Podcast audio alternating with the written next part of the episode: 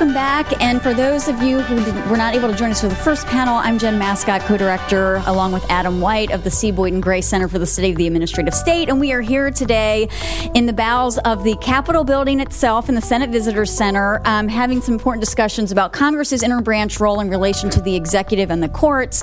And this particular panel will try to tie in with some recent developments around town, uh, principally uh, kicked off by the unprecedented leak of a full draft opinion from the Supreme Court in the Dobbs case, which I think raises larger questions and discussions about the Supreme Court as an institution, but generally speaking, our institutions at the federal level. How are they working? How do they interact with each other? Congress has taken some action in response to increased security.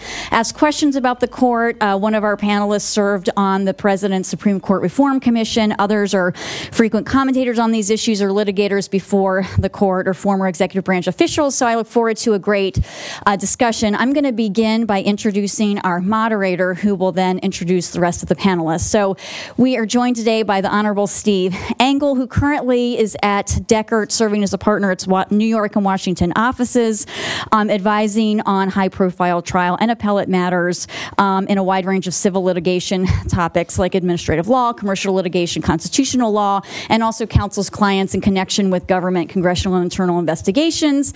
Um, most recently, until January 2021, for almost the entirety of the last administration, um, Steve served as the Assistant Attorney General in the Office of Legal Counsel within the Department of Justice, which is a critical office for purposes of examining separation of powers questions. Because as the head of the office, Steve serves as the Chief Counsel to the AG, the Principal Legal Advisor to the Executive Branch, and provided advice to the President and Cabinet Secretaries on a lot of critical constitutional and statutory questions, like on topics of national security, oversight, executive orders.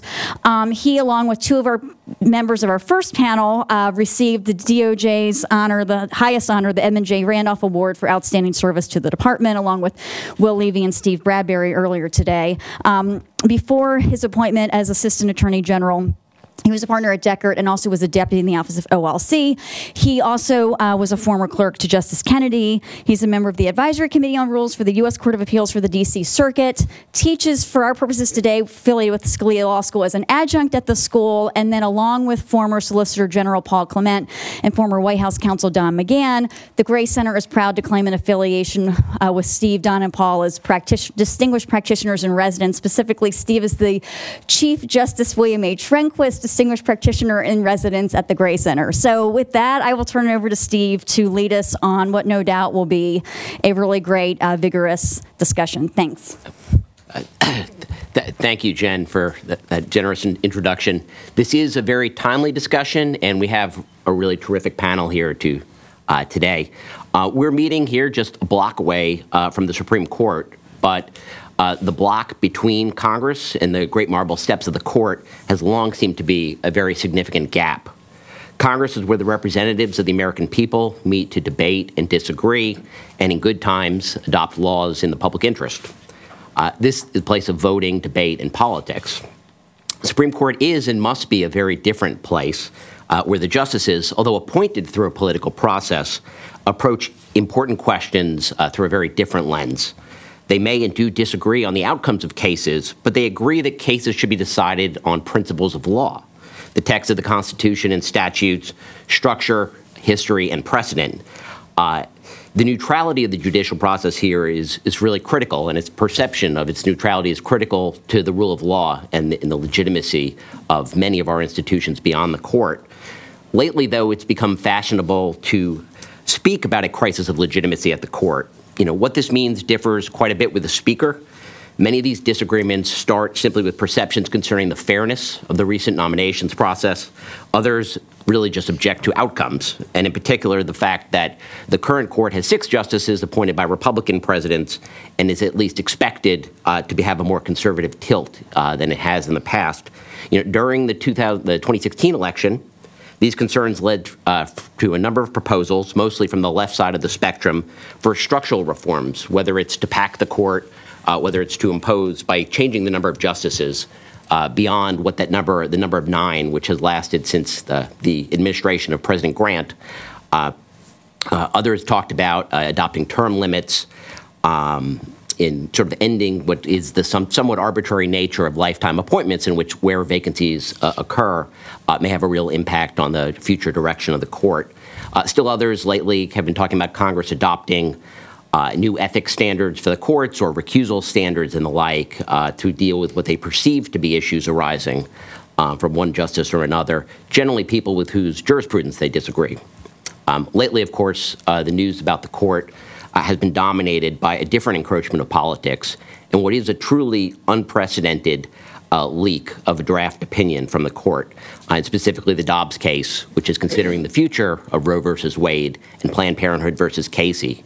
Uh, it's difficult, I think, at least in my view, to understate the significance of this leak uh, and the impact it may have on future operations at the court.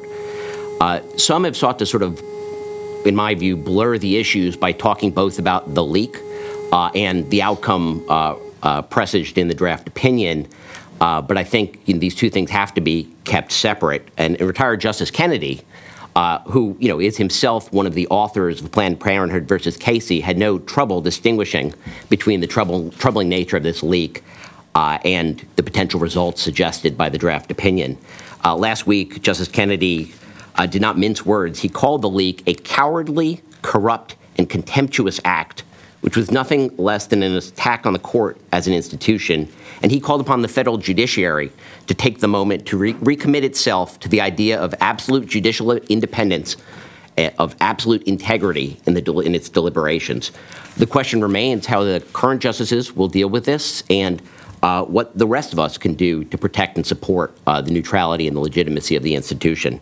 Uh, so, we're here today to talk about the current status of the court the significance of the leak and the value of many of the current legislative proposals that people have been discussing. Uh, and we have, you know, a really terrific panel, uh, each of whom has done a lot of thinking and practice uh, in the law and the institutions of our government. Uh, let me. Uh, I'm going to briefly address each of their backgrounds, although we have only limited time. And if I were to give, uh, you know, any of them or all of them their due, that would eat up quite a bit of our time.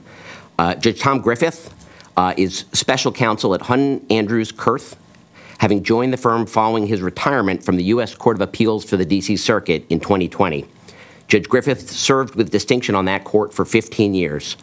Prior to joining, he had served at the Senate Legal Counsel, which is the chief legal officer of the United States Senate, uh, as well as the general counsel of Brigham Young University.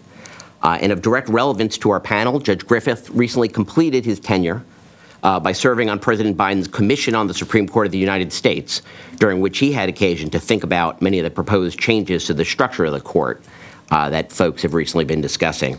Uh, our next member, uh, Sarah Isgur, has served in all three branches of government. Sarah is currently the host of the legal podcast Advisory Opinions for the Dispatch, so she's the most famous one of us on this panel. Uh, before that, Sarah served as the director of the Office of Public Affairs at the Department of Justice uh, during Attorney General Sessions' time at the department. A graduate of Harvard Law School, she clerked on the Fifth Circuit and has also held several political posts, including uh, as a deputy campaign manager for Carly Fiorina and as the political director of Texans for Ted Cruz. Uh, maybe, maybe, next time you guys will win the, the presidency in, in, your next campaign. Uh, you know, wait, 0 and 3. Uh, and our third panelist, uh, Jeff Wall, is a partner at Sullivan and Cromwell, where he heads its Supreme Court and uh, appellate practice. Jeff is the former acting Solicitor General of the United States uh, and has served for several and served for several years as the principal deputy Solicitor General. Um, before that, uh, as an assistant as well in the office. Jeff is well respected uh, as one of the top oral advocates at the Supreme Court today, and he has argued 30 cases at the court, including several major cases on the separation of powers, constitutional rights, and executive authority. Uh, I also had the privilege, in addition to working with Sarah, to working with Jeff for a number of years at the Department of Justice, and can uh, fully attest to both of their uh, excellent judgment. Uh, uh, Jeff Clerk for Associate Justice Clarence Thomas on the Supreme Court, and Judge Wilkinson uh, on the Fourth Circuit. Uh, now, each of our panelists will, uh, you know, will start by they'll each will offer some remarks um, on the court in the current situation. Then we'll have some discussion among the panelists and open to questions from the audience. So, Judge Griffith, start us off. Thank you, thank you, Steve. Uh, I'm I'm I'm grateful to be here. I'm glad to do anything associated with the Boyden Gray Center. Uh, uh, Boyden Gray is a, a giant uh, in our time and has done so much service to the country, and I'm, I'm indebted to him. I'm especially pleased to, to be able to appear with uh, three folks who I admire so much and have had such a profound influence on my thinking. I, am here, I think, largely because President Biden uh, appointed me to the Presidential Commission on the Supreme Court of the United States. I was one of the handful of conservatives who made the project bipartisan. Uh, others uh, included uh, Adam White uh, in the audience, Will Baude, uh, Judge David Levi, Keith Whittington, Jack Goldsmith, Caleb Nelson. Am I leaving anyone out? Adam, I think that was the, the, the group. I hope I didn't Depends on who you ask. There, there, there, there, weren't, there weren't many of us. There weren't many of us, but we, we made it uh, uh, bipartisan. Uh, I think it's important to re- recall the origin of the, uh, of the commission. Uh, in response to a question of whether he favored expansion of the size of the Supreme Court, a move favored by many, if not all, of his rivals for the nomination, candidate Biden promised a commission to examine the role of the Supreme Court. The, the task of the commission that was created was, was, uh, was something that was often overlooked in, in the, the public discussion uh, and in, in, media reporting of it. Uh, the, the task of it was that we were to describe the current debate over the Supreme Court. We were not authorized to make uh, any recommendations. That was an interesting uh, move made uh, by the White House, and I'll let you decide wh- why they did that and what effect it, it, it, it, might have had. I think it had an ameliorative effect on the discussions that we were able to have, which I think, uh, and maybe we ought to get Adam up here to, I, I think we had the same experience. I, I think it was really a, a, great experience. We were allowed full voice. Um, I think uh, our perspectives were uh, not only appreciated, but they were sought after, um, and I think they were reflected uh, in, in the report, which, by the way, I have one of the few hard copies here. Most of it's available online. You're busy people but it's worthwhile. It's, I think it's well done. I think it's well done. I think particularly chapter one, uh, not only because that's the subcommittee I worked on, but um, uh, a, a, discussion of the history of the debate over the Supreme Court since the founding is really quite, quite, uh, quite uh, uh, illuminating. Now, as to the need for a commission. Um, I think it's pretty apparent that uh, there is dissatisfaction by uh, some political progressives uh, with some of the decisions of the Roberts Court, Citizen United, Shelby County uh, in particular.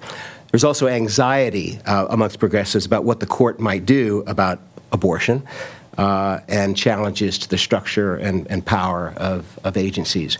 Throughout, throughout the debate, uh, there was a consistent refrain calling into question the legitimacy of, of, of the Supreme Court, and that took that took its, uh, that expressed itself in various arguments. One was there was concern about the blocking of Merrick Garland's confirmation and the speedy approval of Justice Barrett's. Somehow that led to a legitimacy crisis in the view of some, not, not me. Um, uh, we heard frequently the fact that uh, the three most recent appointments to the Supreme Court, uh, prior to, prior to Justice Jackson were made by a president who had lost the popular vote and were confirmed by senators whose states didn't make up a majority of the population of the United States. Once again, arguments I disagreed with that were, but were marshaled in support of some claim that the Supreme Court lacks legitimacy. Uh, if you want a representative example of this argument, you can go to the uh, uh, Michael Klarman's foreword to the Harvard Law Review in 2020. Uh, uh, if, if you don't have time to read Professor Klarman's uh, very long piece, I'll just give you the title The Degradation of American Democracy and the Court. Uh, but those sorts of views were, uh, uh, we heard a lot of them in the discussion amongst the commissioners. Just as a footnote, if you want a response to Professor Klarman's article, there's one that I wrote called The Degradation of Civic Charity, arguing that Professor Klarman's approach, though, though learned, is not helpful uh, in our client. Uh, another type of argument that we heard that attacked the legitimacy of the court uh, was the argument from Senator Whitehouse, which he continues to, to make uh, so, this argument that somehow dark money has corrupted the appointment uh, process. Uh, the two most significant issues uh, we heard were uh, proposals for court expansion and term limits. I was critical of the court expansion view when I was appointed to the commission. Everything I learned on the commission confirmed that view. When I was appointed to the commission, I was actually open to term limits. Uh, over time, however, I became opposed, and if you're interested, maybe I can well, court court packing. That's an easy one, right? That that, that it, it, it, at the outset it abandons the ideal that uh, the justices uh, should be impartial uh, and that justices are not partisan in robes. Term limits was a little more uh, uh, complicated for, uh, for me, but I, I, came to the view that the appointment process under the term limit proposal, the appointment process would appear more partisan because the issue of judicial appointments would be on the ballot every two years.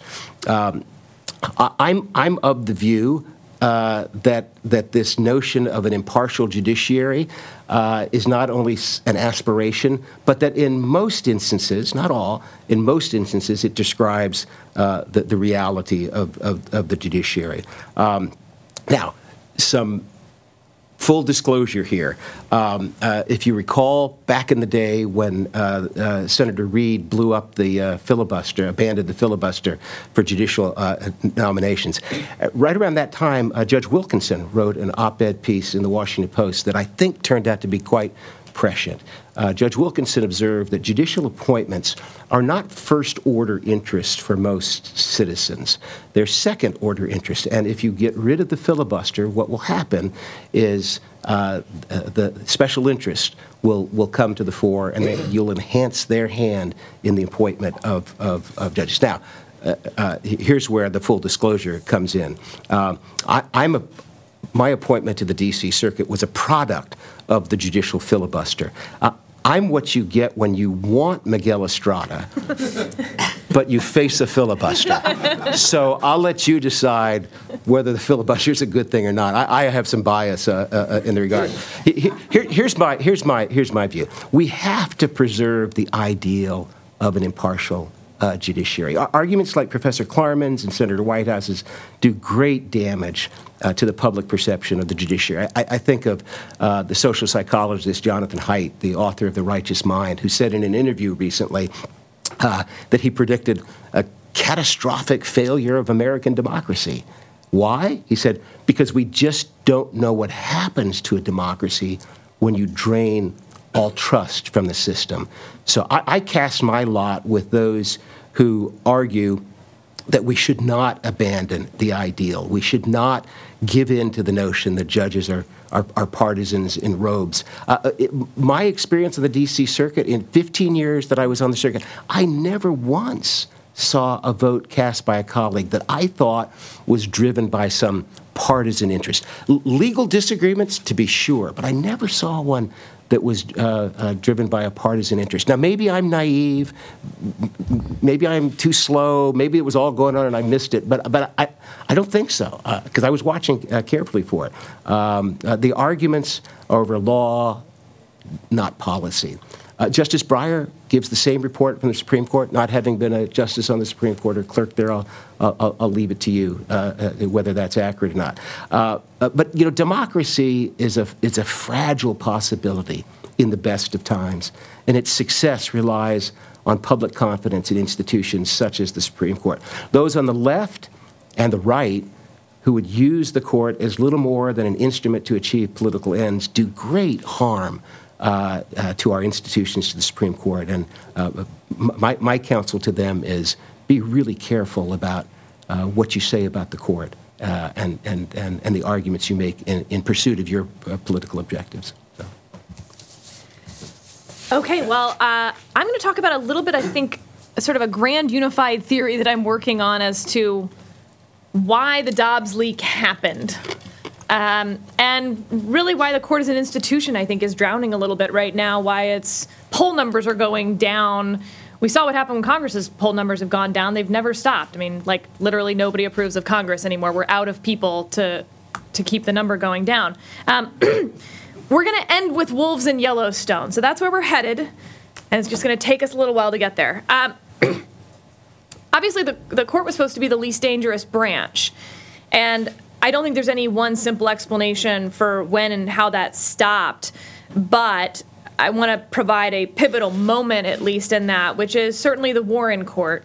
Um, not necessarily because the Warren Court was wrong or legally untethered, but because the Warren Court showed the American people and, frankly, the other two branches what the court was capable of doing if you've got a political problem, the court at least has the ability to solve, to insert itself into that problem and potentially solve it itself without amending the Constitution, without any statutory guidance from Congress.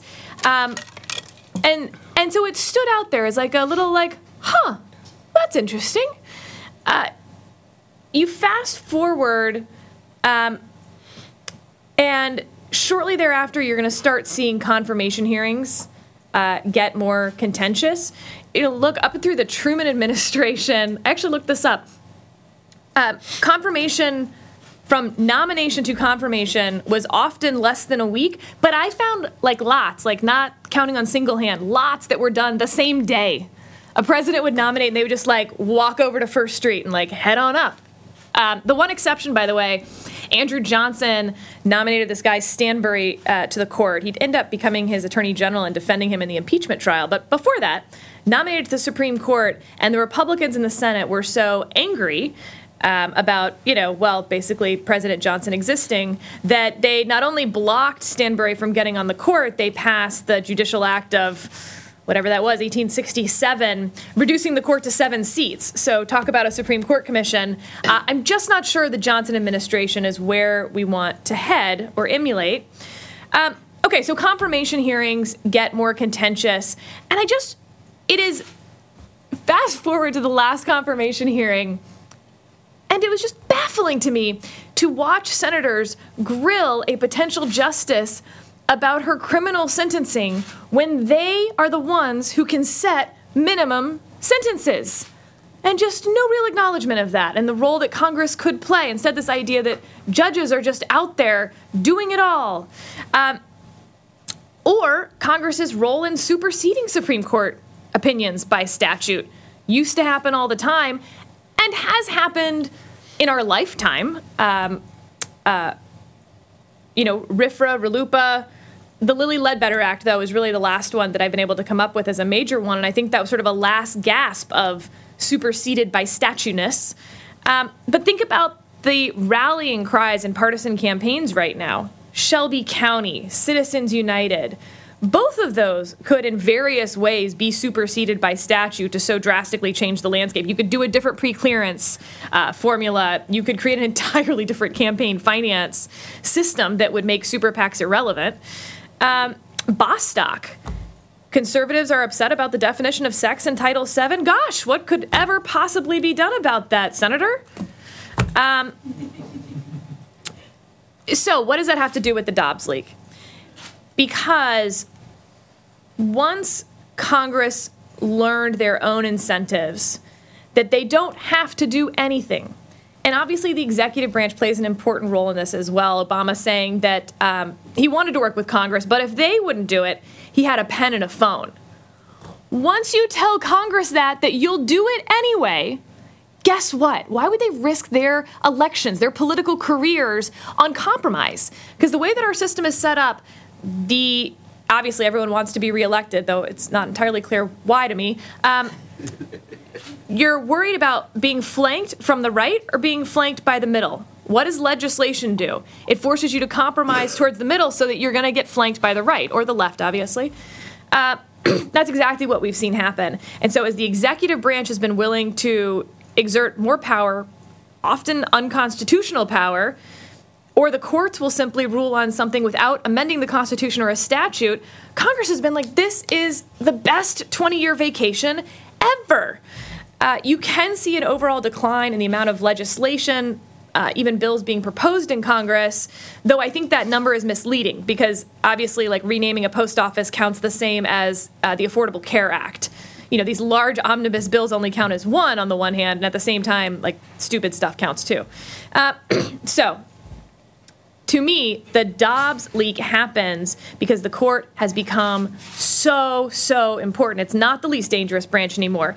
It and the executive have replaced Congress entirely. Instead of a three legged stool, we have like one leg that's two inches, and the other two legs have grown four inches to compensate. It's not sustainable. You can't have a government um, made up with two branches and 535 cable news pundits. And by the way, it's in changing who even runs for Congress. These folks aren't hiring legislative staff; they're hiring more com staff with their budget.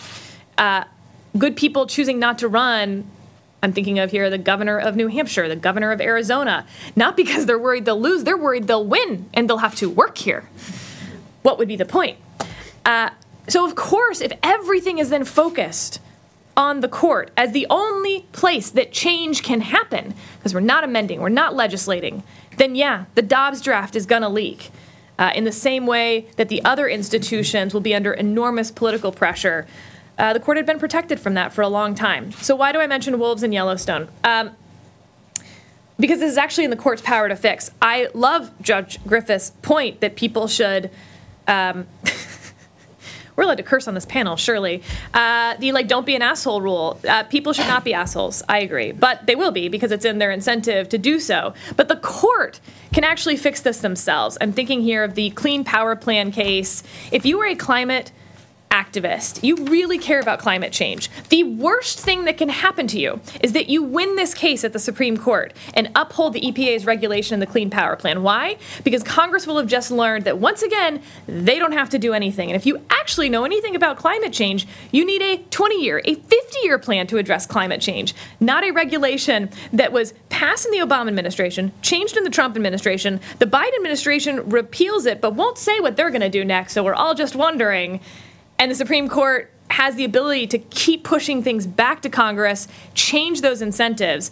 And the very smart question that I got back uh, from an editor about this was okay, but then what if Congress still doesn't do anything? Well, that would be the end of the Republic, I grant you. Um, but I think this path is too. And so we get to Yellowstone. 20 years ago, they reintroduced wolves to Yellowstone. And uh, yes, the elk population declined quite precipitously there for a hot minute. But then all these other things happened that they couldn't possibly have guessed. It turned out the elk population had been overeating the grass and had totally changed the plant environment in Yellowstone. That one they kind of knew. So when the elk population went down and became much healthier, the plant population then became healthier, and then beavers came back to Yellowstone it's a bit of a you know a strained metaphor, but I think that if Congress gets out of the way, it may take a minute for the plants to come back, but beavers are going to come back to the hill. is overall what I'm here to say. Jeff. and, and we like beavers. Beavers are good. They're cute and they're fuzzy and they've got those tails. They're going to Yeah, eat the so- wood. Obviously, I'm here to talk more about beavers on the hill. um, so, I, first, thanks to Jen and the Gray Center for having me. It's uh, it's a real treat to be up here with Judge Griffith and Steve and um, and uh, and Sarah. So, I you know, I, I'm the gossip guy. I'm supposed to talk about Dobbs and what's happening at the court. But you know, a quick response to to Sarah. I think there's uh, I, I think there is a lot of truth to the idea that when Congress deadlocks and decides not to act, that rather than accept the idea that what that means in a system like ours is that the country is so evenly divided that not much should happen, both sides do agitate through whatever institutions are available. The other branches will become more important, and it will put more pressure on the court. I, I would say I, you know, two things. One, I, I sort of broaden out the theory a little bit, which is to say there's a lot of influences there, like Judge Griffith's good point about losing the filibuster, which I think has led to polarization or increased polarization for lower court nominees, and over time that will have effects within the system as serious as what goes on at the at the Supreme Court. Um, and I'd also say that uh, you know although part of this has been thrust on the court. I think the co- court um, bears uh, some share of the the blame too. You know, I'll point to only sort of two things that the court has done. One is to allow for an expansion in state standing, so that uh, for a very long time states couldn't bring what were called parens patriae suits. But lately, states have started to put forward the kinds of injuries that traditionally wouldn't have counted for suit, but now do. So Texas wants to sue over DACA and DAPA. Well, it has to give driver's licenses to uh, to folks who want to take advantage of those policies. Pennsylvania and Massachusetts don't like the con- contraception rules that the Trump administration put out. Well, they can point to what they think will be an increase in their health care costs under their own state systems. And once those injuries start to count for state standing, as they do appear to under you know current law, the red states and blue states will always be able to sue in a you know, Democrats win the White House, the red states will sue. Republicans win the White House, the Democrats will sue. And in a world where you have things like nationwide injunctions, provisional class cert, and all the rest, uh, you will have um, large politically charged coalitions able to sue over every issue of the day and attain very broad remedies in court, which will put a lot of pressure on the system for these politically charged cases to fly up to the Supreme Court. And if we collectively believe that these controversies should often be resolved places other than the court, then I think we ought to spend more time urging the court to reconsider whether it ought to place some limits on the ability to sue and obtain broad remedies. We, we ought not accept that sort of the current regime is not at least partly a product of what the court itself has allowed by opening the, the courthouse doors. So that's all I have to say on wolves and beavers. Um, and I'll I'll turn to the leak. And I guess what I what I'd say is I'm although I think I, I, I, agree with Sarah's theory. I'm not actually sure how much it explains about the leak, which is to say, I don't know that the leak was sort of driven by the larger pressures on the system. And I guess that's because I don't see it as a standalone event. I see it as part of a more unfortunate pattern.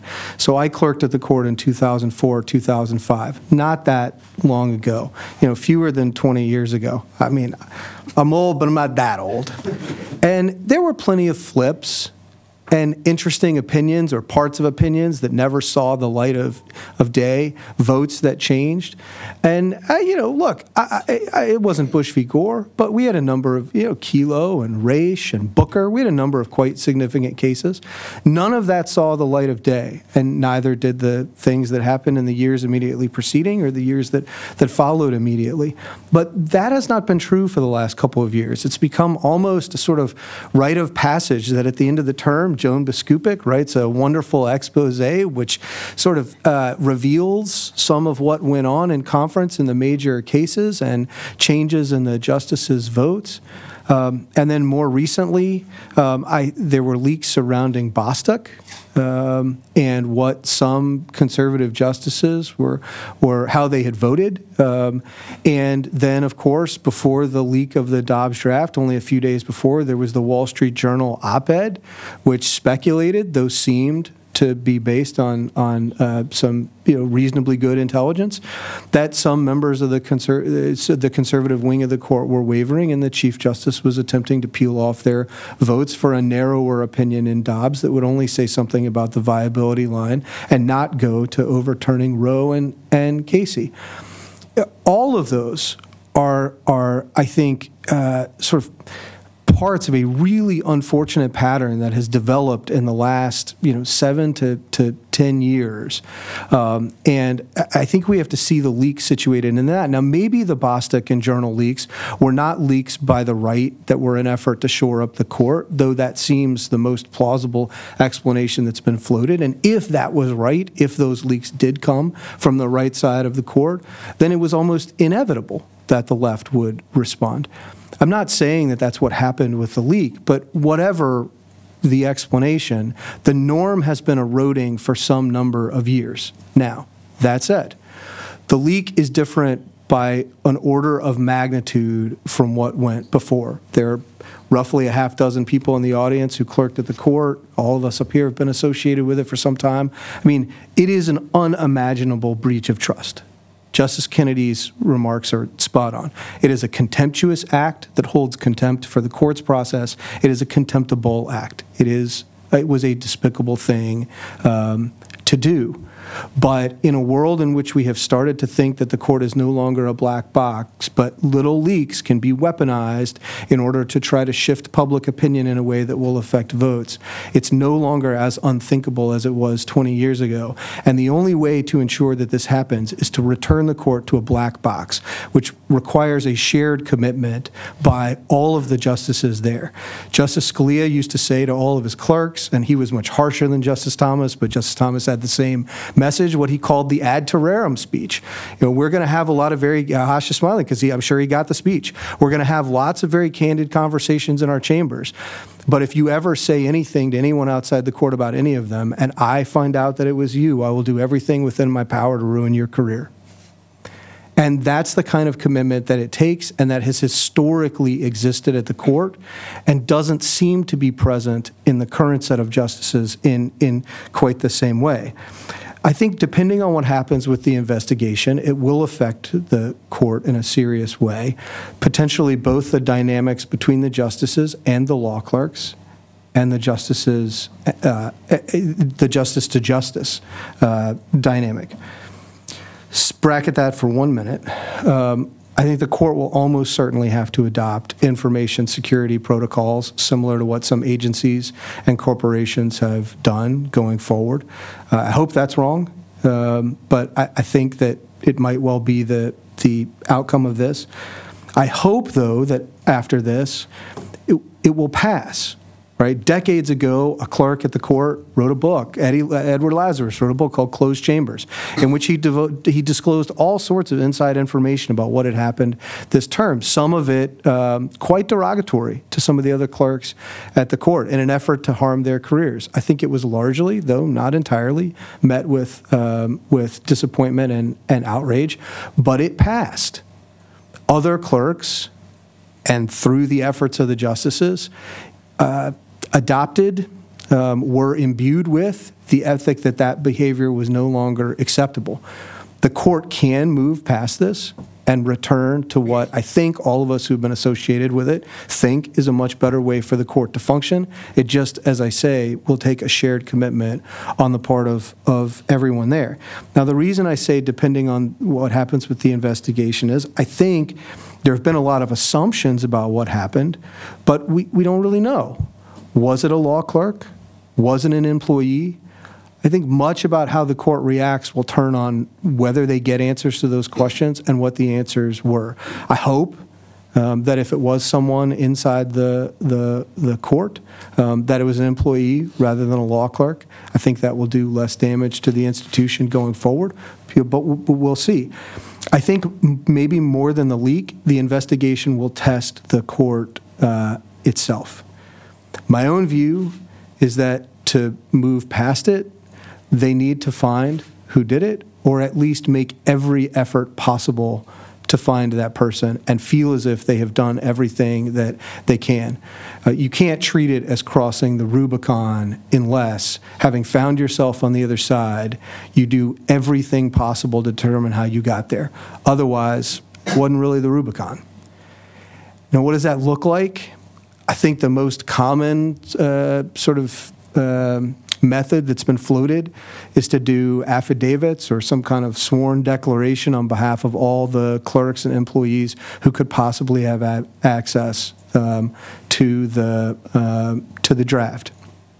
You know, whatever form that exact takes, you know, I, I don't know. You know, I think the main question is, like, will everyone participate? Will all of the chambers, all of the justices, and all of the law clerks decide to um, to sign those statements and allow the investigation to proceed? I think that's the um, at least that's the the question on the table that I'm sort of most interested to see right now, um, because I do think that there is a far from a certainty, but I do think that there is some substantial chance that they could find who did it if everyone participates in the investigation. Um, I think another effect of this is security. Um, fortunately, the judiciary has been relatively free from violence over the years. Not entirely free. There have been some horrible incidents, but relatively free. Um, I think, though, in the, I mean, it was a cherished norm that one did not leak opinions from the Supreme Court. And so, as we sit here debating what to do now that this cherished norm no longer is as sacrosanct as once it was, I think we ought not to depend on the idea that that cherished norm, that judges' disagreements and rulings are left at the courthouse door and that they uh, should not be made the targets of, of violence for what they do on the job. I don't think we should just assume that that norm will remain safe or sacrosanct either. I think we should hope for the best, but assume the worst. Um, I, I, believe that the justices are taking precautions, and I think on a more systemic basis, we all ought to think about what a world looks like where we protect all of the Article 3 judges, not just uh, the court, um, in a way that tries to diminish whatever risks they face. Um, and, you know, in the wake of last night's senseless tragedy, it's uh, it, we would do well to try to ensure that we don't see one that visits the institution across the street or any of our courthouses. Where does that leave us? Um, you saw Justice Thomas's recent remarks, or probably many of you did. He, he said something on the order of the fact that you know this court is is different from the court that he served on for um, for a long time, and the court is a family for a long time, as Justice Thomas said, it might have been a dysfunctional family, but it was still a family. And you had happy warriors like Justice Scalia and Justice Stevens and Justice Breyer, um, who inspired a great deal of exasperation and even hostility from their colleagues, but they also inspired affection. They were happy warriors. Um, and I, this family is uh, different. Um, it may not get along quite as well as the family that uh, sat on the court for a very long time. I think some people took um, Justice Thomas's remarks as as somehow about the Chiefs' arrival in in 2005. I, you know, we were all talking about this yesterday, and and Steve expressed a view, and I share it that you know I took it a little more broadly than that. I mean, from the time when I finished clerking in 05, Justice Thomas is the only justice who remains. Otherwise, all of the personnel on the court has changed. It's just an entirely different group. It has a very different dynamic. Um, and it may be um, more dysfunctional and less happy than the family that preceded it.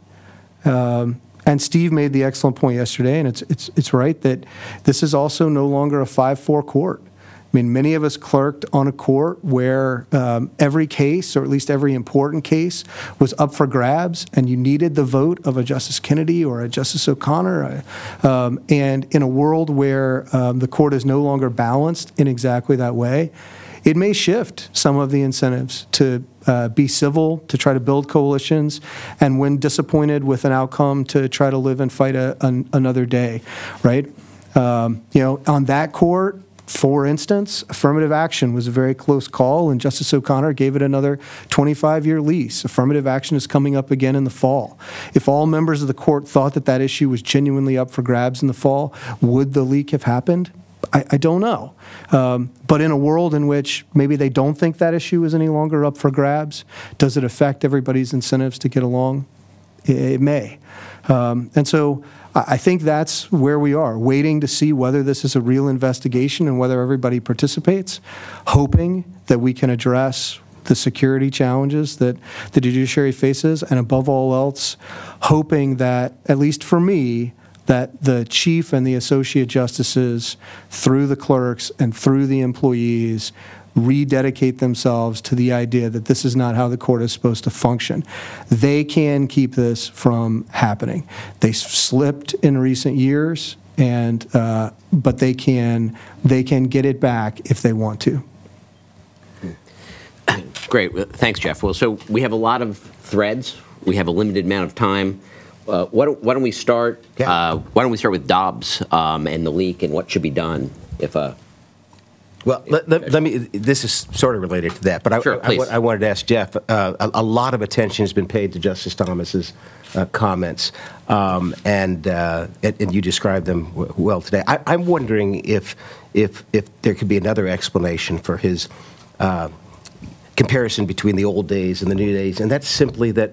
Um, in the old days, it, it, was stable. They, they had had a long time to yeah. work out these relationships, and this is a new group, right? A relative new group, and it takes takes uh, experiences together to form those uh, bonds of affection. Is it?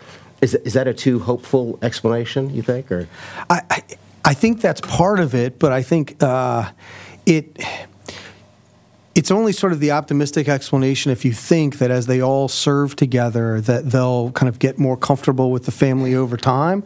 You know the in-laws married in and if we only give them a few years maybe we'll decide we all get along a little better.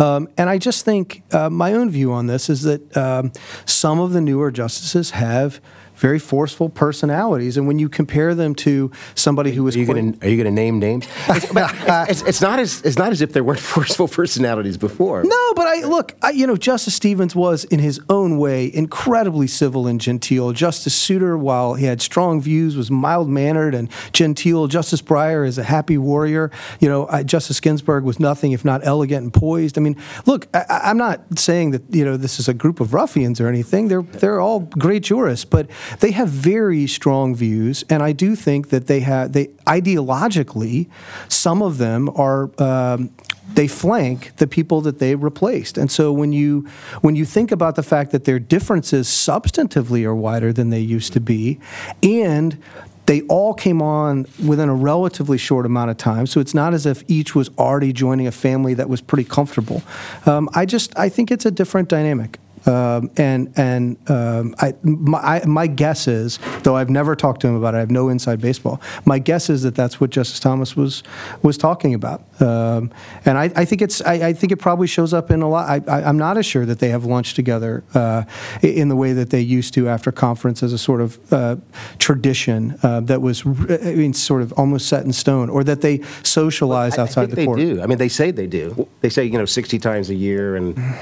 I don't think that's changed. I, I don't know about socializing. I, I, I, don't. I don't think Jeff was disputing the fact of lunch. The, to, oh, the nature the, of the, the, the, the, the tone of the yeah. uh, the conversation. But yeah. I mean, but but I don't. I mean, Jeff, I'll just take issue. I don't know that the the the ideology or the gaps are any larger than they used to be. I think.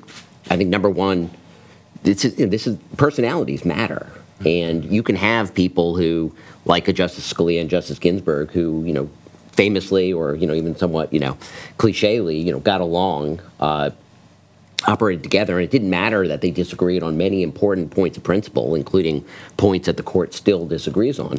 They got along and they socialized. And if you have you only have nine people there right? I mean you know and personalities matter. And i think that has the way in which they approach each other separate from the dis- the substantive disagreements i think uh, play a role. I disagree uh, on your substantive point, though, because uh, to your filibuster point, I could, I, in fact, am currently working on like a whole thing on how getting rid of the judicial filibuster is affecting the legal community all the way down. When I was in law school, uh, my 1L year was the same year that uh, Chief Justice Roberts was confirmed. Um, people wouldn't write things uh, they wouldn't write notes on the journal, uh, the JLPP, which is like the FedSoc journal at Harvard.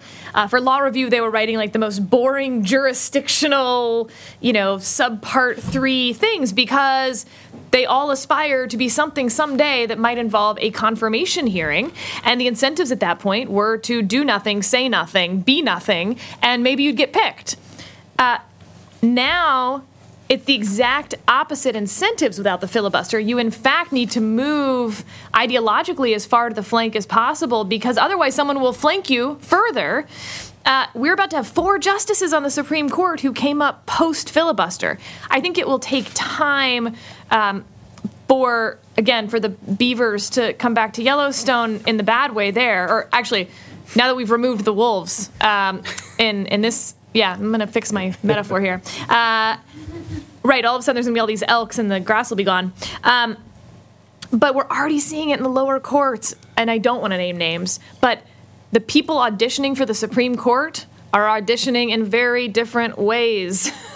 and the opinions we're seeing, and the concurring with concurrences, and the writing the draft opinion for the dissenters so that when they take it en banc, they can. I mean, that's pretty snarky stuff that wasn't happening before. I, I mean, I, I, agree with you on the lower courts that there is a difference in tone and that there is a change and that the uh, the end of the filibuster has had a real impact uh, on the federal courts. Um, but uh, but I don't, I don't I'm not sure that any of that describes what's going on at the Supreme Court. I do not see, for example, uh, the post filibuster justices as uh, reflecting difference in But tone Kavanaugh's more or collegial. conservative than Kennedy.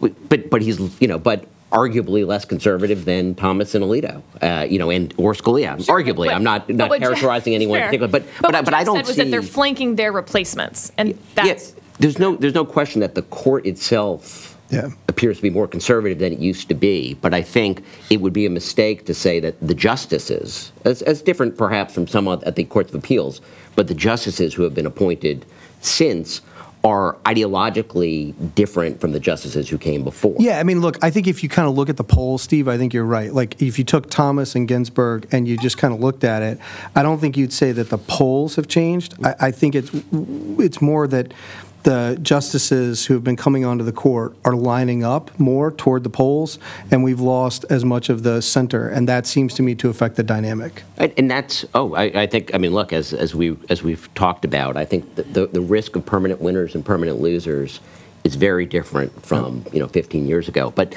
but ultimately, that's not the individual justices. That's the math of the matter. Yep. And you know, we seemed for a period of time, you know, we we had a situation when when I clerked, when you clerked, uh, when Justice O'Connor and Justice Kennedy appeared to sort of be at the center, and sometimes the right one, sometimes the left uh, one, and you know, and that that was a different environment. And you know, for a very brief period of time, it seemed as though Chief Justice Roberts might play a similar role. Uh, you know, in a number of critical cases where he was the decisive fifth vote. We're, you know, the, the story's still being written as we're as we're talking now. But if we are reaching a situation in which you know there are six right-leaning justices and only five of six can decide important cases, we may well see a situation with permanent winners and losers. But again, you know, but uh, and I've say and let other folks talk, but you know, this is a long story, right? And those of us who have been around for, for a long time understand that uh, there have always been predictions of the future of the court, and historically, those predictions, you know, as you know, as at the time of Casey, you know, didn't go the way that people who were writing at the time thought it might go. So I hesitate to get ahead of actually the facts here, but but there is at least the risk, given the numbers, given the nature of confirmation politics, that we do have a more conservative court with a more robust. Yeah, I mean, look back when Steve and I clerked, June was typically a fairly bad month for the right wing of the court. They lo- they they tended to lose a lot more than they won, uh, and now they win more than they lose. I mean, as Steve says, these these these stories shift. Yeah. Can, I want to pick up on something Sarah said. I, I agree with everything you said about your prescription for how we got to, to where we are. In, my mind, it's clearly an example of the uh, of the judiciary stepping outside its separation of powers lane, acting like a legislation legislator, and so you're going to be treated like like like policy. I agree with that entirely. My, my only point is, okay, so here we are what what do we do about it? And one way we one way we can go, the way many members of the commission and the public urged, is let's just let's just get real. Let's give up on the idea that judges are are, are impartial, and let's just recognize them for what they are, partisans in robes, right? And I, I, I think I don't want to give up on that ideal. I think if we do, um, I think we've lost something And I think without critical. the filibuster, I think the filibuster is such a key point to that because without the filibuster, the judges will more and more act to those incentives. It changes who becomes a judge and it changes how they act once they're on that, the court. that may be true, and I, and, I, and I, you know, I can just offer just my little slight, my little view of of one part of the judiciary for one piece of time, and I just didn't see that. I just didn't see that happening. I, I, I saw differences in judicial philosophy, um, but you know, purposivist versus originalist sort of thing. Um, but I, but I, but I just didn't see policy prescriptions driving it, and that was uh, so. So Will's father and I ser- uh, uh, served on the uh, uh, by the President's Commission for, and that was sort of the the drumbeat that we. We made it like every meeting, and and we had uh, Nancy Gertner was a retired district court judge on the commission, and she had a very different view about what role judges played. But you know, we kind of felt maybe I shouldn't speak for your father. We kind of at the times I felt like, am I being silly here? Because no, I'm not seeing what what you academics are writing about and what the media assumes. I'm just I'm just not seeing that. So I think that the judges, though, uh, even the ones that were being confirmed as of 2020, 2019, they had still come up through their careers at a time where they thought they were going to need people from the other party. If you no longer need anyone from the other party, you're going to pick a team and you're going to play to that team. before before confirmation. Before confirmation. Yeah. And then once you're confirmed, to the extent you have other ambitions, or again, it just changes who gets on the court in the first place. They were team players; they'll just stay But team not players. not the not court. everybody has those ambitions, and uh, and and even even It's not the any- thing with the every senator looks in the mirror in the morning and sees No, the I don't think so. I don't think so. Every, I mean, there's uh, one circuit judge sits in the mirror and sees a justice. And even those who, you know, are mentioned for that, I, I- just didn't see him doing it on partisan lines. And th- They're legal questions that you can debate over, but not they're not they're not partisan ones. Now there are exceptions to that. I- You didn't think any of your colleagues were ambitious? no, they, they were, but even those who were ambitious, uh, many of them were, but um, and and they, they had good reason to be. I mean, they they were mentioned, um, uh, but even there, I again, and those were the ones I was watching most closely. I didn't see them um, make decisions based on partisan partisan interest. And, and, and I mean, and Sarah, are you suggesting that the judges who came up post filibuster are making decisions based on partisan interest, or simply that uh, they have incentives to be more vocal and sort of more kind of jurisprudentially in line with, with a certain thing? Yeah, I think it's Right. worth defining the term partisan here. Yeah. I do not mean politically partisan Democrat Republican necessarily, although it's going to end up mapping onto that relatively closely.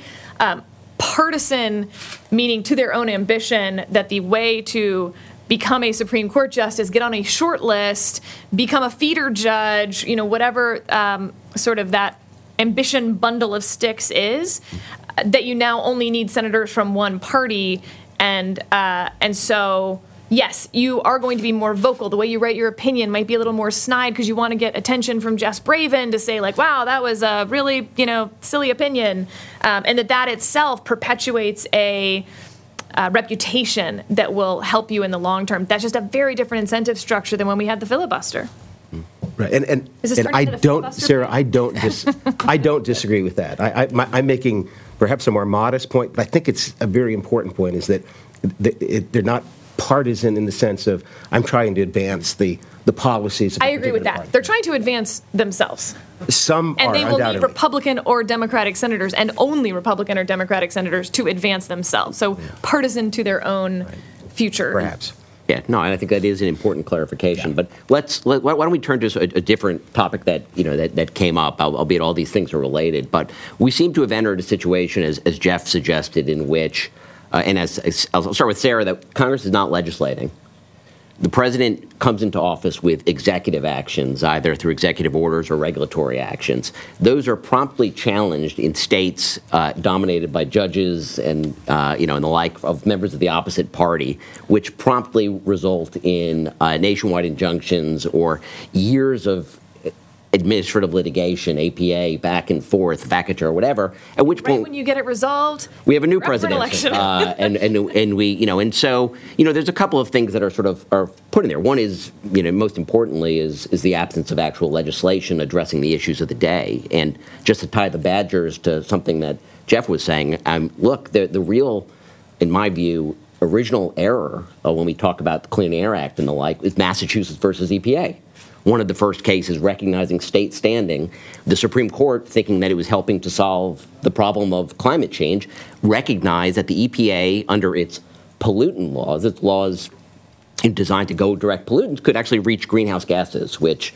you know weren't carbon dioxide was not previously understood to be actually a pollutant, and so the court gave the EPA that authority. And you know, I'm not an expert on environmental law, but we've basically spent the last 15 plus years going back and forth with administrative action, somewhat, mostly not addressing you know issues of climate change, and Congress has you know has, has stood stood by the wayside. So in any event, I guess the, I guess the question is, what what can be done uh, to get Congress to legislate? Why don't we start ask it that way, um, if anything, uh, or are we just condemned to ping ponging executive slash judicial challenges that more or less go you know two steps forward, one step back, maybe two steps back? non-delegation, major question doctrine need to be given uh, like Major League Baseball level steroids. Like they need to be superhero gremlins eating everything in their wake. And that, I mean, I actually agree with your jurisdictional point too. I like that one. I might add it. like we can make a nice little trio. Uh, and then the court just says we're out of the business, which is, again, we, we weren't going to talk about the substance of the Dobbs um, draft opinion, but that's largely what they're doing with abortion you have Roe, it doesn't work. Casey, let's try to fix it. We need to get out of the business of this. Lower court, see, undue burden. Just figure that out. It's easy. It's obvious what it is. And then case after case after case. Just since 2015, since Obergefell, we've had no Obergefells at the court since 2015, but we've had three major before Dobbs, uh, June Medical. Okay, then Dobbs. Am I missing one? Anyway, lots of abortion cases percolating up, and that's not even all of them. There's tons at the circuit. Out of the business of abortion, get out of the business of uh, dealing with executive action. And once the executive is stopped, the court's out of the business too. Congress is left. Let, let me add one more. Political question doctrine, right? Ooh, scary.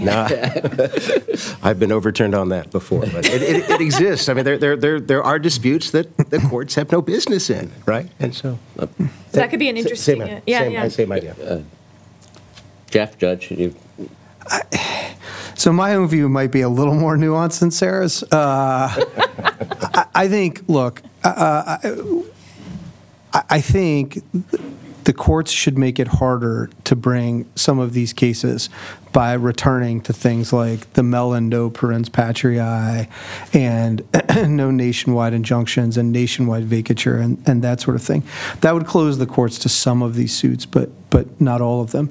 You'll still have the executive overreach and push at the boundaries of executive orders in order to make up for the lack of congressional action.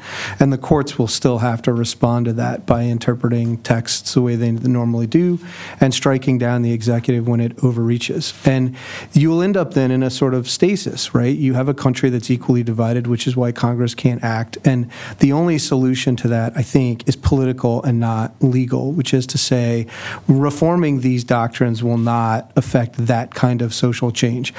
During the periods in our country where we have been equally divided and sat in that sort of stasis, it has taken someone who could come along you know, a Reagan or a Clinton who could capture the middle, serve as a strong executive, and prompt congressional action. Now, maybe that won't be the outlet this time around. Um, maybe it will be something else. But um, but I think if if, if we we can we can help the problem, I think, by in in the courts. Um, but I, I don't think that even if we did all the things Sarah wants to do, and I don't know that I'm on board with the whole checklist. Uh, I, I, I I I just think it's it, it, our problem is much larger. And we have an equally divided country, but more or less sitting on two poles that you know vacillates between 52 and 48 in any kind of uh, given election. And we shouldn't expect uh, that until someone can come along and you know whose ideas and ability to articulate them can capture the middle. We shouldn't expect that a lot should happen. And it's um, what we're getting is the result of the institutions we've set up. And you know, both sides are equally frustrated, which is sort of as it should be in a world where no one can capture the median voter.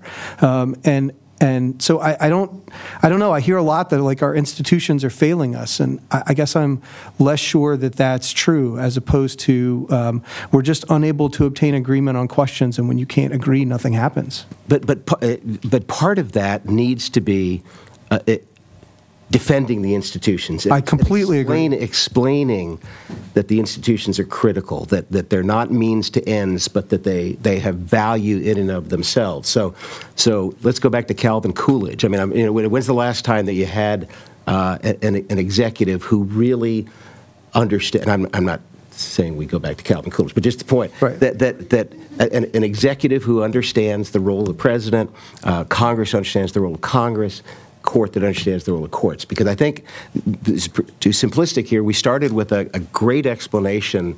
Uh, by by Steve of, of the separation of powers. I don't think we can get off that. That's so critical to, to to what this republic is about. You know, Jeff, Jeff Sutton's recent book. I love the title. Who decides, right? I mean, the, that, that's the most fundamental issue the Constitution asks. Who decides?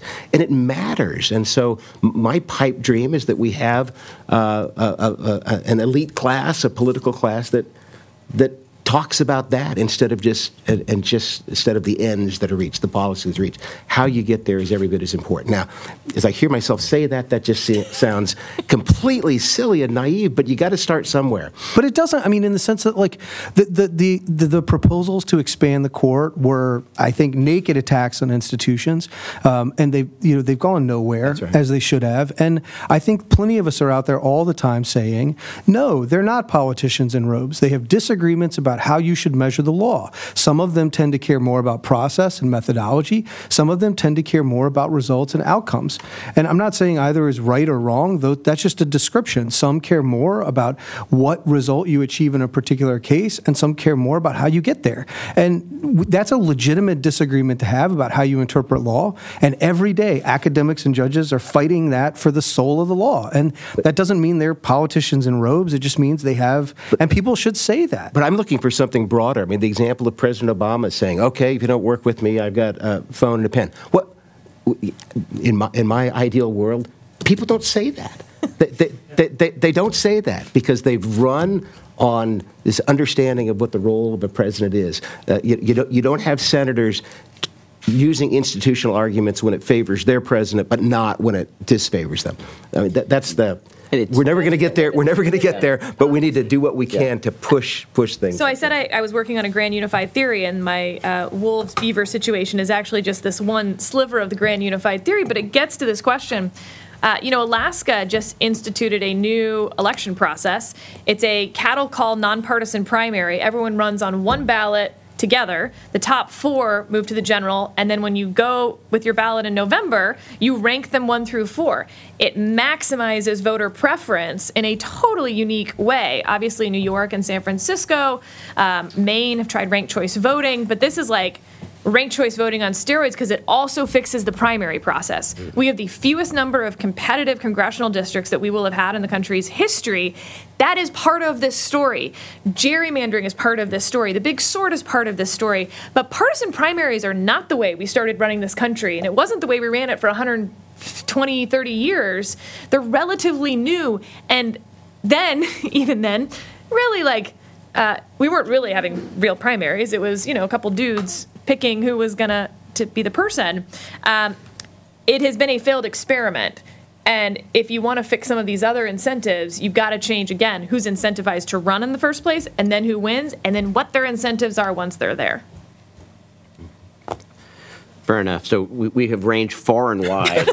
we start with the Dobbs League, and, and we've now rewritten the, restructured the political system. yeah, the, the, the solutions to changing incentives and changing things like partisan primaries are probably uh, a little bit more elusive. Uh, we're almost out of time. Maybe it's maybe we can take some questions from the audience if there's folks who. Oh, I see somebody.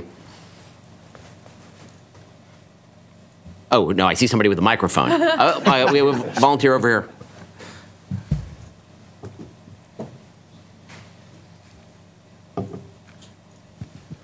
Hi, good morning.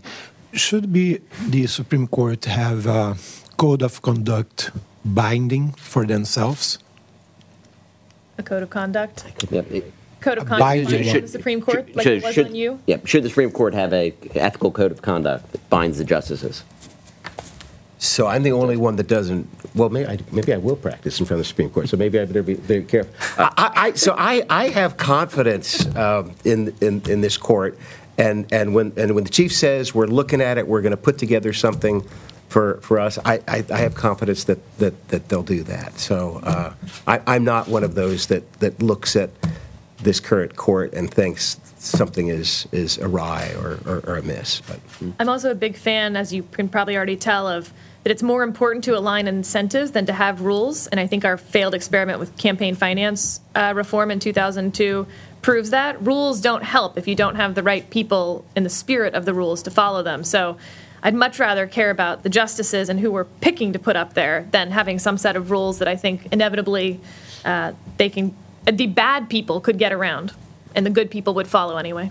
Yeah, and, and I mean, I, I do agree. I agree with Judge Griffith that it's it's not clear to me that there is a problem in, in this respect of the Supreme Court that needs to be solved. It seems so much so often when we're talking about recusals and ethics, it's people seeking to force the recusal of someone whose vote they expect they will not get. So in other words, it's outcome determinative, and people don't seem to have sort of consistent standards in this, and you know, by and large, it's it's difficult to to, to identify a, a number of issues with the court's decisions that truly reflect conflicts of interest. Um, Yeah, I, for whatever it's worth, you know, there was this study sometime in the last year about you know all these cases, and it you know the headline was you know hundreds of examples of conflicts of interest found, and you know judges uh, sitting on cases where they had some conflict. I have to say my reaction was a little bit different when I dug into the numbers because the sample size is absolutely huge. So you know you, you sort of look at it, and it's something like a 98 percent rate or 99 percent, and then you know what you find are, you know, there were a handful of courts uh, that didn't have great reporting systems. And so you had examples of judges sitting on cases and not realizing that they owned some amount of stock in somebody who's an interested party. But the interesting nobody, so there was no example of a judge being aware of a conflict or not recusing in a situation where there really was a financial issue that was called to the judge's attention. And so I have to say that I, my, my reaction to it was it was sort of like a, uh, it was a like a solution in search of a problem. Like it, it, just seemed to confirm that the vast bulk of judges do it right in virtually every case, and the errors that happened were inadvertent, and courts have sought to correct them. So I, I, I you know, maybe that's some concrete evidence of sort of what Judge Griffith was saying, which is, you know, I, I have to say that I, I don't, um, setting aside like whether it would even be constitutional for Congress to try to mandate it on another branch, whether it, it, I guess I, I just don't see a need. And I think the spousal conflict stuff will disproportionately hurt women. yep. The the micro up oh, there. Hi, uh, Garrett Snedeker, um, 4E at Scalia, and um, also of the James Wilson Institute. Um, Jeff, I thought your uh, remarks were just so comprehensive and, and, and precise. Um, thank you so much for them. I think I think it, it, it helped clarify um, just what the stakes were here, especially with um, just you know contextualizing that we we've been living in a leak climate for quite a while now. Um, some people would say it went back to the Roe decision itself leaking uh, uh, a few weeks earlier. Um, uh, but even more recently, I thought the Bostock uh, rumors were the worst kept secret in Washington for five months. Um, and, uh, and and of course, you brought up the Biskupic, um, uh, you know, one week uh, uh on CNN.com, just releasing more juicy tidbits from within the court, suggesting that a justice himself or herself may have been uh, her actual source. Um, so I think it's very important to put um, to put this in you know uh, put this in, in in in the context of something that's you know unprecedented for an actual opinion being leaked, but not unprecedented for now sort of the weaponization uh, of information. Um, but I think it gets to something which we haven't talked about, which is the asymmetry between um, the incentives on one side of the political aisle for, for a leak and then the other side.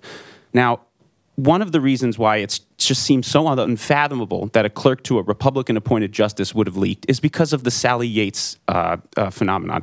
There is no structure on the right that would laud and hold up a, a Republican appointed clerk, uh, a clerk to a Republican appointed justice, um, the, the, way that Sally Yates. As part of the resistance, did from within the Department of Justice. This is something that, again, if a clerk to a Republican appointed justice did this, it, it would, you know, it, it, would put this per person in, in, in, an unhirable position for the rest of his or her life. Whereas I think there's there's an enormous ecosystem by which a, a, a, clerk to a Democratic appointed justice that wanted to make it as his or her defining mark for the rest of his or her career, um, that person would be just fine. Um, the question then becomes. What do you do when you have Democratic senators who lauded the, the uh, the actions of the leak, you know, prodded by the activist left like demand justice. What do you do when there, when there's just such a, a, an asymmetry? Do you have to then push for the largest possible criminal sanctions on anybody who leaks because there's just no there's no way you can ever unring this bell. The norm is dead. So I guess that's for me, um, and I, I, Garrett. I guess I just want to push back a little bit, right? Which is I'm not sure that we could sort of say that the structural incentives are so different yet or that one side is purer than the other because you know there wasn't an outcry from the right when the Bostock rumor circulated around town or when the Journal op ed appeared. There were not people on the right in the Senate or elsewhere standing up and saying, this is outrageous, this shouldn't be going on. You know, we were content to sort of let it go when it seemed like um, it, it um, might serve our ends too. And so I, I- think we need to let this play itself out a little bit before we cast stones. But I will say, Garrett, that part of the reason that I, I hope that they find who did this is because I do think it's it's re- very important to have what I would think of as an appropriate response. And we'll see. And if the time comes, and if which less likely than not, but if they're able to find out who did it, um, and if that person doesn't face the consequences like termination and disbarment that you know would be appropriate in a situation like this, then I think your point's probably a fair one. Um, because I mean, I look, I am, I am quite certain that if Justice Scalia's clerk had been found to do this, he would have shown up at the disbarment hearing himself and made the case. So I, you know, but I, I just think it's it's too early to say how this will play itself out, and it's I, I- I think it's too early to say that one side can can can um, can claim high moral ground on this. We have a problem. We it was better under the old system. We ought to try to get back to the old system, and let's uh, let's let the investigation play itself out. I think before we before we come to judgments on on on questions like that. I just think it would be particularly rich right now for Republicans to try to claim a high moral ground on uh, uh, much of anything, um, given recent events, and that um, exactly right. If it were a six-three liberal court, you think that Republicans would be acting particularly the same? No, they they're winning. That's why they're acting magnanimous. It's easy to be magnanimous when you're winning. And look, and just be careful of the assumptions, right? Because we don't like, you know, imagine it turns out that this is like an employee at the court who showed up six months ago or a year ago and hadn't been there. You know, we're coming at it with a lot of baggage that you know could shift depending on what we find out and put this all in a in a totally different light in which case a lot of the speculation that people have engaged in about who did what would be would be uh, really really unfortunate Well, I, I think uh, I think that we're we're out of time, and I think we can all agree. I, I think that it's important to be judicious uh, when it comes uh, to these questions, and hopefully, I, I do agree and uh, with Jeff that it's important, and I hope that they are actually able to find an answer to this, and and then people have plenty of time to debate and uh, talk about uh, you know you know what what should what should follow from that, but. So this was really great. I want to thank this panel for a really fabulous, engaged discussion.